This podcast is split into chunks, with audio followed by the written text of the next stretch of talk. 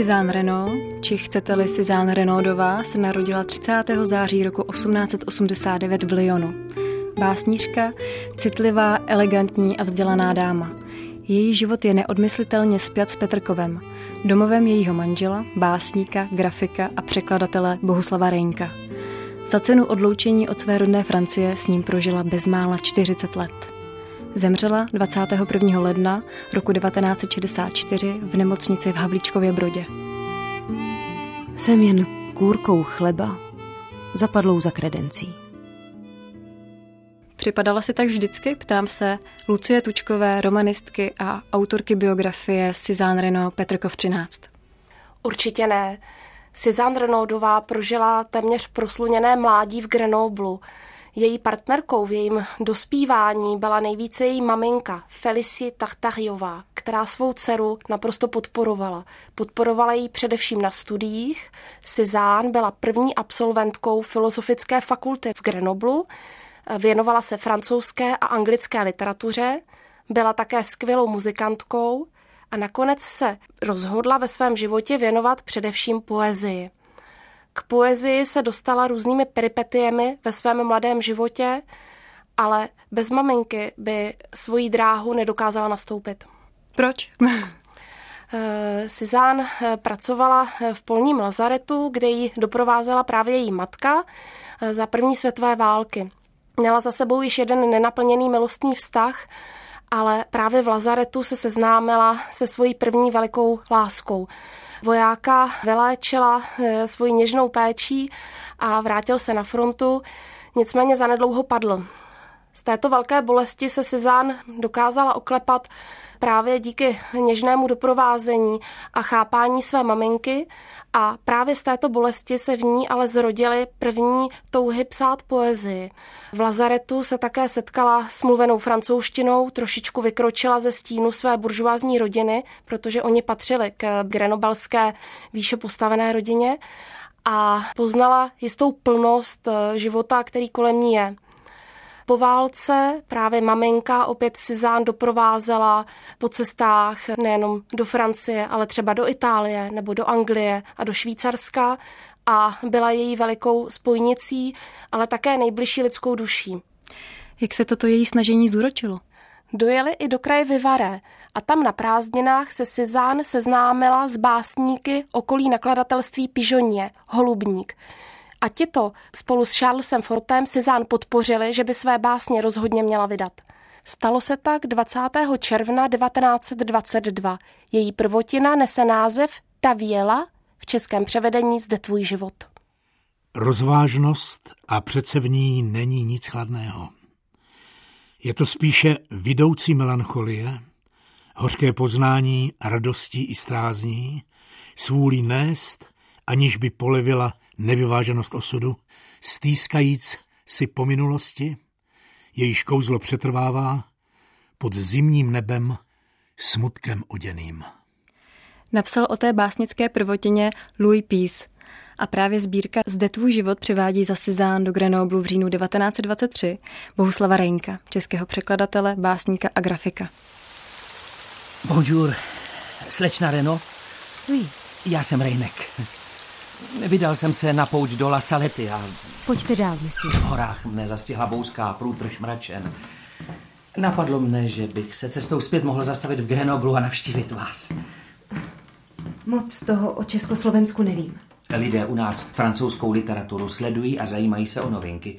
Když jsem si přečetl vaši sbírku, hned jsem ji toužil převést do češtiny.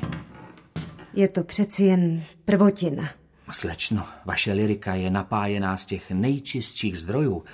Hned mne chytla ta vaše melancholie a středomorský temperament. Jste milý, Messie Rejnek. Jak jste ji vůbec objevil? Psal o ní Josef Florian. A, on je kritik? Hlavně nakladatel. Věnuje knihám mimořádnou péči a spolupracuje s těmi nejlepšími grafiky a ilustrátory. Mm-hmm. Škoda, že neumíte česky, abyste si jeho článek sama mohla přečíst. Hovoří o vaší sbírce jako, jako o básních podivuhodné jistoty plné ženské senzibility. Tolik chvály. Uvádíte mne do rozpaků. Dovolíte mi sbírku přeložit? Messie Ford psal, že překládáte třeba Claudela nebo Ernsta.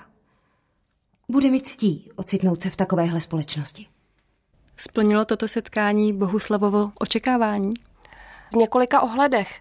Bohuslav byl nadšen, že vidí básnířku, jejíž dílo ho oslovilo. Zároveň viděl nádhernou ženu a patrně si to ani nechtěl přiznat, ale tato žena na něj zapůsobila natolik, že do budoucna měla ovlivnit jeho život a toto setkání bylo pro oba nadlouho určující, což ale v tu chvíli cítil mnohem víc Bohuslav. Byl však jeden svědek jejich setkání, který si uvědomoval to též, co mladý muž si nechtěl přiznat. záněna maminka. Kdo to byl Bohuslav Rejnek? Jediný sen statkářů v Petrkově, vesnici u Halvíčkova Brodu na Vysočině. Měl za sebou studium na Jihlavské reálce a potom se zapsal na vysokou školu na agronomii. Nicméně škola ho odradila po prvních týdnech a vydal se zpátky do Petrkova. V Petrkovu se velice brzy začal věnovat studiu výtvarného umění a také literatury. Brzy začal překládat, především z francouzštiny a angličtiny, a také se vydal na svou první cestu do Francie, tehdy ho zlákala Bretaň. V létě roku 1924 napsal si Zán Renaudové dopis, ve kterém mi požádal o ruku. Jaká byla její reakce? Drahý příteli, nejsem uražená, naopak jsem velmi dojatá tím, co mi říkáte o svých plánech do budoucna. Prokazujete mi tím velkou náklonost a důvěru. A já vám za ně děkuji. Jak se však mám v této chvíli rozhodnout? V posledních letech jsem nijak o manželství neuvažovala. Své přátelé v Grenoblu přivádím k zoufalství tím, že odmítám jakékoliv manželství, v němž nenalézám zpříznění srdce a duše a vysoký náboženský ideál, což je podle mého názoru pro šťastný manželský život nezbytné. To vše, drahý příteli, u vás je.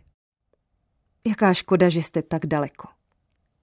Tak daleko od mé vlasti, tak daleko od mých drahých hrobů, od mé sestry a malé neteře, které mám tolik ráda. Dokážu se takhle vykořenit. Ať je tomu můj drahý přítel jakkoliv, nechme budoucnost otevřenou. Modleme se. Úpěnlivě prosím svou drahou maminku. Ona už mě dokáže vést. Nebuďte smutný. Myslete na mé přátelství, jako já myslím na vaše. Jako na bezpečný útulek ve chvílích úzkosti. A chcete-li se se mnou setkat, naplánujte si něco hezkého. Jak to dopadlo? Bohuslav vpadl se svojí žádostí o sezáněnou ruku do dost nevhodné doby. V lednu 1924 zemřela sezáněna maminka, Sizán trpěla obrovskými úzkostmi a obavami, jakkoliv se do budoucna rozhodnout – co Bohuslav vědět nemohl, bylo, že Sizán měla za sebou i další milostná zklamání a zkrátka a dobře už nevěřila v manželské štěstí sama pro sebe. Nicméně dopisové přátelství pokračuje. 7. prosince 1925 Sizán Bohuslavovi píše. Nejsem ctižádostivá. Víte, na jaký život jsem zvyklá. V pohodlí, bez přepichu. Někdy, k tomu se přiznám, se v představách procházím v šatě zlatem protkaném po nádherných schodištích a nasedám do velkolepých automobilů, zatímco můj moudrý rozum ve skromném rouchu jen s lehkým povzdechem krčí rameny. Buďte klidný, příteli. Víte, že mi tohle přibližně nabízeli a že jsem dala přednost bezpečnějšímu a vznešenějšímu štěstí. To, že pocházela z měšťanské rodiny, předurčovalo k životu v přepichu. Přesto to odvrhla a byla Bohuslavovi tím blíž? I přes své původní váhání a odmítnutí si Zán s Bohuslavem nakonec oslavila 13. března 1926 skromným obřadem svatbu v katedrále svatého Josefa v Grenoblu. Na svatební cestu se novomanželé vydali na jich Francie, kde Bohuslav objevoval krásy Áhl a Sizán byla spokojenější v přímořském Ier.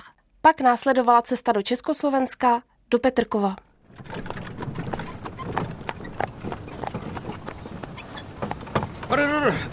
A jsme doma, Cizán. Už se nemůžu dočkat, až se zavřu v koupelně. Alespoň na hodinku. Ale nejdřív bychom měli k rodičům. Bien sír, Bohuslav. Přeci jste si nemyslel, že bych byla tak nezdvořilá. Mondi, tak pojedeme dál? Proč stojíme? Ale kam bychom jeli? Jsme na místě. Vítejte v novém domově, šarmadam. A kde je Le Chateau? Hm? Zámek, o kterém jsi mluvil. No, no tohle, tohle je přece Petrkov. Bohuslav. Ne, se nepalo šato. Ne? A jak byste to řekla francouzsky?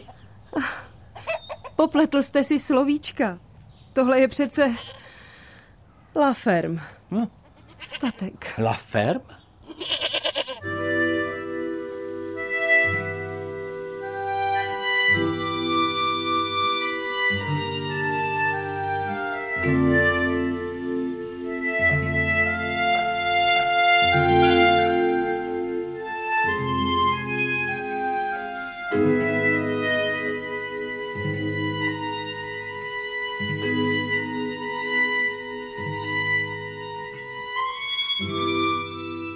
Jak se si žilo v La Ferme?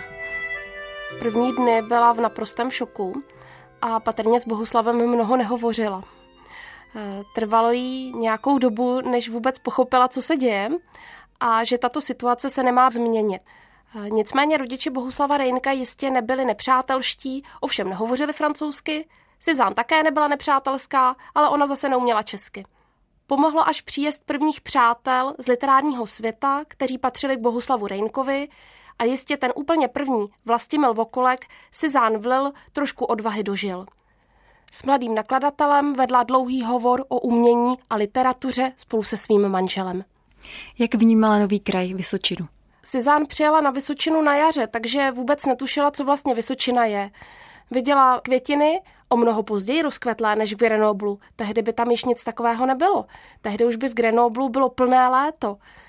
Ale ještě netušila, co to bude znamenat dál. Viděla také krajinu, která měla jenom nízké kopce a hory v okolí Grenoblu jí velice brzy začaly chybět. A také viděla všechno jinak, než si dříve představovala. Co říkala nové Československé republice ve 20. letech? Cezán byla jistě nadšena Prahou a Kutnou horou, kam jí pro osvěžení její manžel vzal na výlety. Byli se podívat také třeba v Žehušicích a blízkém okolí Havlíčkova Brodu. Nadchlo jí lidové umění, především sochy, které nacházely různě u cest, anebo na venkovských hřbitovech. A bytostně se jí dotýkalo baroko, umělecký sloh, který ve Francii je velmi málo přítomný. A zpátky do Francie se vraceli? Pro Sizán to byla podmínka, aby souhlasila se sňatkem. Vždycky půl roku žili v Československu a půl roku ve Francii. A ve Francii, v Latronge u Grenoblu, se jí také narodil první syn Daniel Václav 9. června 28 a již 5. července 1929 v Sizáněných 39 letech přišel na svět syn druhý Jiří Michál. Pro Sizán jistě největší radost v jejím životě. Jak se toto všechno promítlo v její literární tvorbě? Uviděla Vysočinu naprosto jinak. Začala se z ní radovat, objevovala tajemství zapalování ohýnků, objevovala nádherné procházky a především za podvečeru se jí líbila i Petrkovská zahrada. A téměř jako zázrakem po letech jistého básnického umlčení. Vždyť její básnická prvotina v Československu vyšla na podzim 1926 a ona přitom dávno již nepsala tak najednou vytryskly verše. Verše, které známe z básnické skladby Křídla z popele. Oslava Vysočiny, jistým způsobem oslava Československa, ale také pošlapání dávných nadějí. Je to bilance básnířčina dosavadního života, však jí také je již přes 40.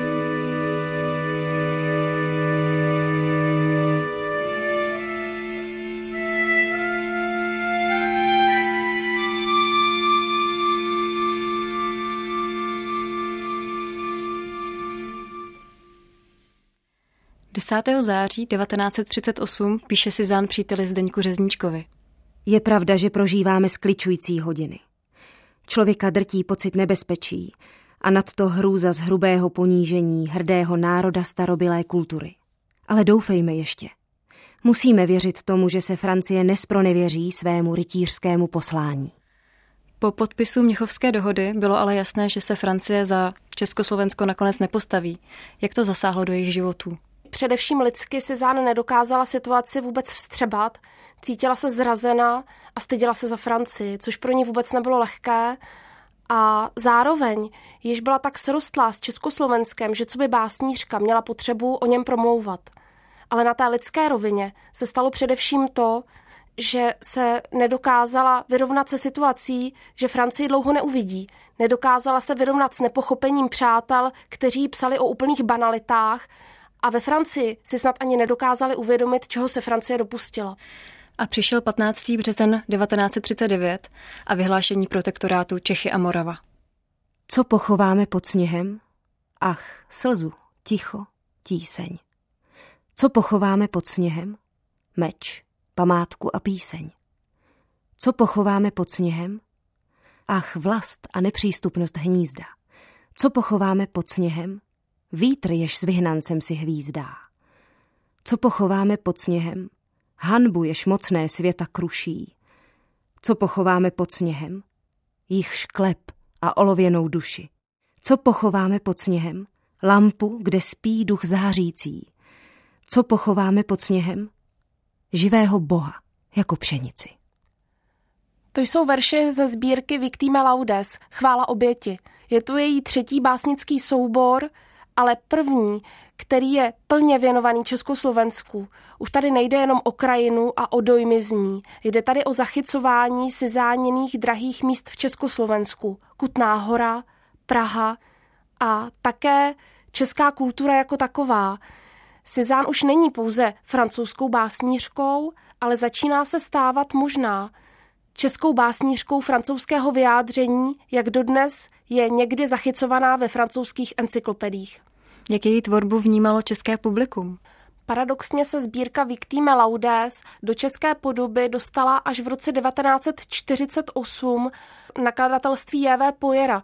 Tedy s těmito verši jsme se zde seznámili později než francouzští čtenáři. Ti však také sbírku četli až po válce, protože za války nebylo možné poznat. Druhá světová válka znamenala, že nacisté se nastěhovali i do Petrkova. Renkovi se museli vyrovnávat s jejich přítomností, a to celá dlouhá léta. Sizo, raději nějakou dobu nechoďte do sadu. Ti barbaři zase něco provedli. Několik stromů pokáceli. Vybrali si ty nejlepší. Co pak blaho té jejich říše stojí na našich švestkách, hrušních a jabloních? Jakoby nestačilo, že už zničili nejkrásnější část zahrady, když tam udělali výběh pro telata. Bude to ještě horší. Dnes přišel úřední dopis. Nechci ho číst. Do 14 dnů se musíme vystěhovat. Úvaton? Určili nám byt v Želivi. Jeden pokoj. Možná lepší, než se tady denně dívat na tu spouště. Tohle jsem dnes napsala. Poslouchejte. Hmm. Toho času se vyskytl netvor tím nebezpečnější, že řádí v celé zemi a nikoho nešetří. Otravuje na dálku. A přece se tu objeví. Ráz, dva. Zaplní celý dvůr a pak se obrací do schodů, kde se jeho kroky ozývají jako v hrobě. Šlehnutím hrozného chvostu otřese dveřmi. Nezbývá, než otevřít. A jste na smrt oblouzení. Odbyto. Dobře to schovejte. Za tohle se dneska chodí pod gilotinu. Odešli do Želivy? Původní výhost se podařilo o trochu oddálit, následoval však další. Rodina Rejnkových se vydala nedaleko na Vysočinu k profesoru Cvekovi. Ovšem celá rodina a k tomu dvě kočky to bylo na pana profesora trochu moc. Ujali se jich tedy přátelé Florianovi ve Staré říši – Moderní vila číslo popisné 175 rodiny Florianových byla pro Sizán úžasným útočištěm. Sice musela opustit Petrkov, o který se obávala, nicméně přišla do jistého pohodlí a také do přátelské společnosti rodiny Florianových, především Eva Florianová, jedna z dcer Josefa Floriana, jí byla velice blízká. Sizán jí vyučovala francouzštině a také mohla hrát na piano jako by se Reinkovi stali součástí florianovského klanu po celý jeden rok. Oslavili zde tedy nejen Vánoce, ale setrvali v domě až do května roku 1945. Pevné přátelství Sizán Renaudové a Evy Florianové přetrvalo do Sizániných posledních dní. Po druhé světové válce se Reinkovi vrací zpátky do Petrkova. Sizán se na přímluvu Františka Halase podaří získat pas a v roce 1947 se na podzim naposled na několik týdnů podívá do Francie. Navštíví i svou milovanou Lasaletu a vidí se se svými přáteli, kteří ji hostí a starají se o ní, jako kdyby tušili, že už ji snad nemají někdy uvidět. Sizán si to nechce připustit, ale nastane jedna osudová chvíle. V Lyonu sedí ve vlaku a její sestra z neteří jsou z druhé strany. Sizán chce stáhnout okénko, ale ono nejde. Snaží se mluvit přes sklo, není ji slyšet. Poslední, co si z tváře své tety, mladá neteř zapamatuje, jsou Sizáněny obrovské oči, nový černý klobouk s krajkou a kanoucí slzy.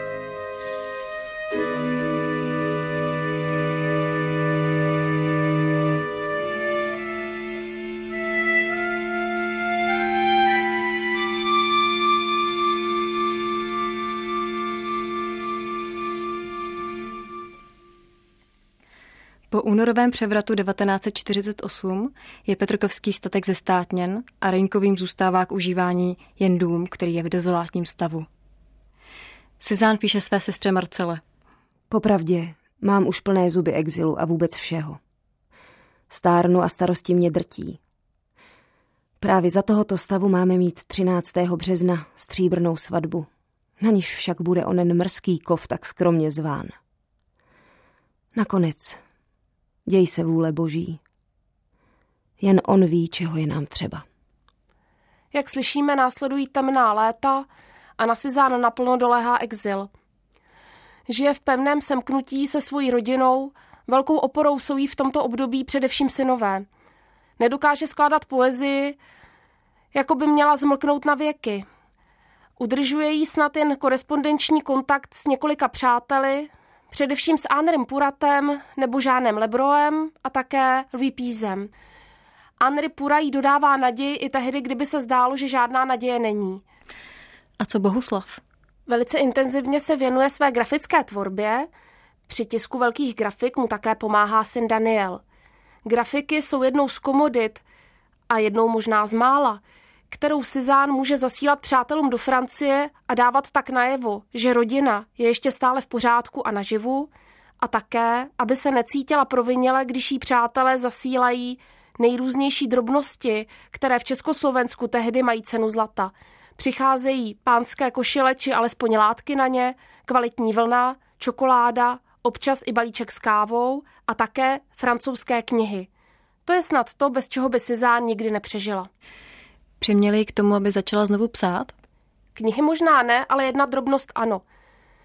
V roce 1954 se upravil pokojík za kuchyní v Petrkově. Sizánino Nové království odtud večer pozorovala zapadání slunce a především východ měsíce. Sledovala nejrůznější proměny v zahradě a za teplejších dnů nasávala její vůni – Poslední básně Sizán Renaudové jsou bezesporu tím nejlepším, co za celý život napsala a Vladimír Holan také říkal, vždyť to je moka poezie, o takovém druhu básní. Sizániny pozdní básně Bohuslav i hned překládal a zbylé, které nepřeložil, po 50 letech do češtiny převedl syn Jiří Rejnek. Jaká jsou Sizáně na poslední léta? Jistě jí stále ještě ovládal smutek po Francii, někdy méně zvladatelný. Ale také přichází jisté upokojení, a snad i tichá radost, že Bohuslavovo dílo má ohlas mezi jeho českými přáteli a také, že si záněny verše se alespoň po troškách dostávají do Francie.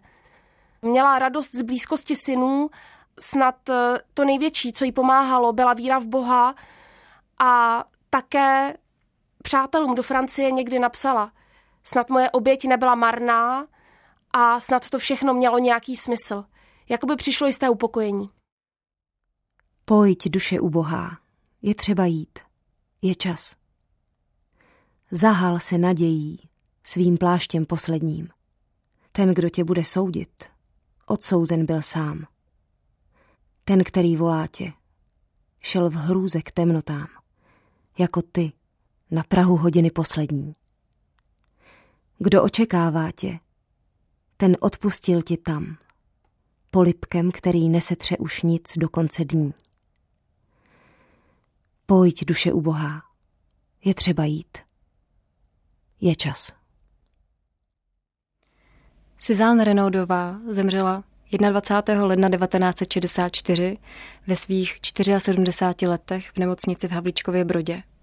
Ani po smrti už se do Francie nevrátila, přestože si to přála.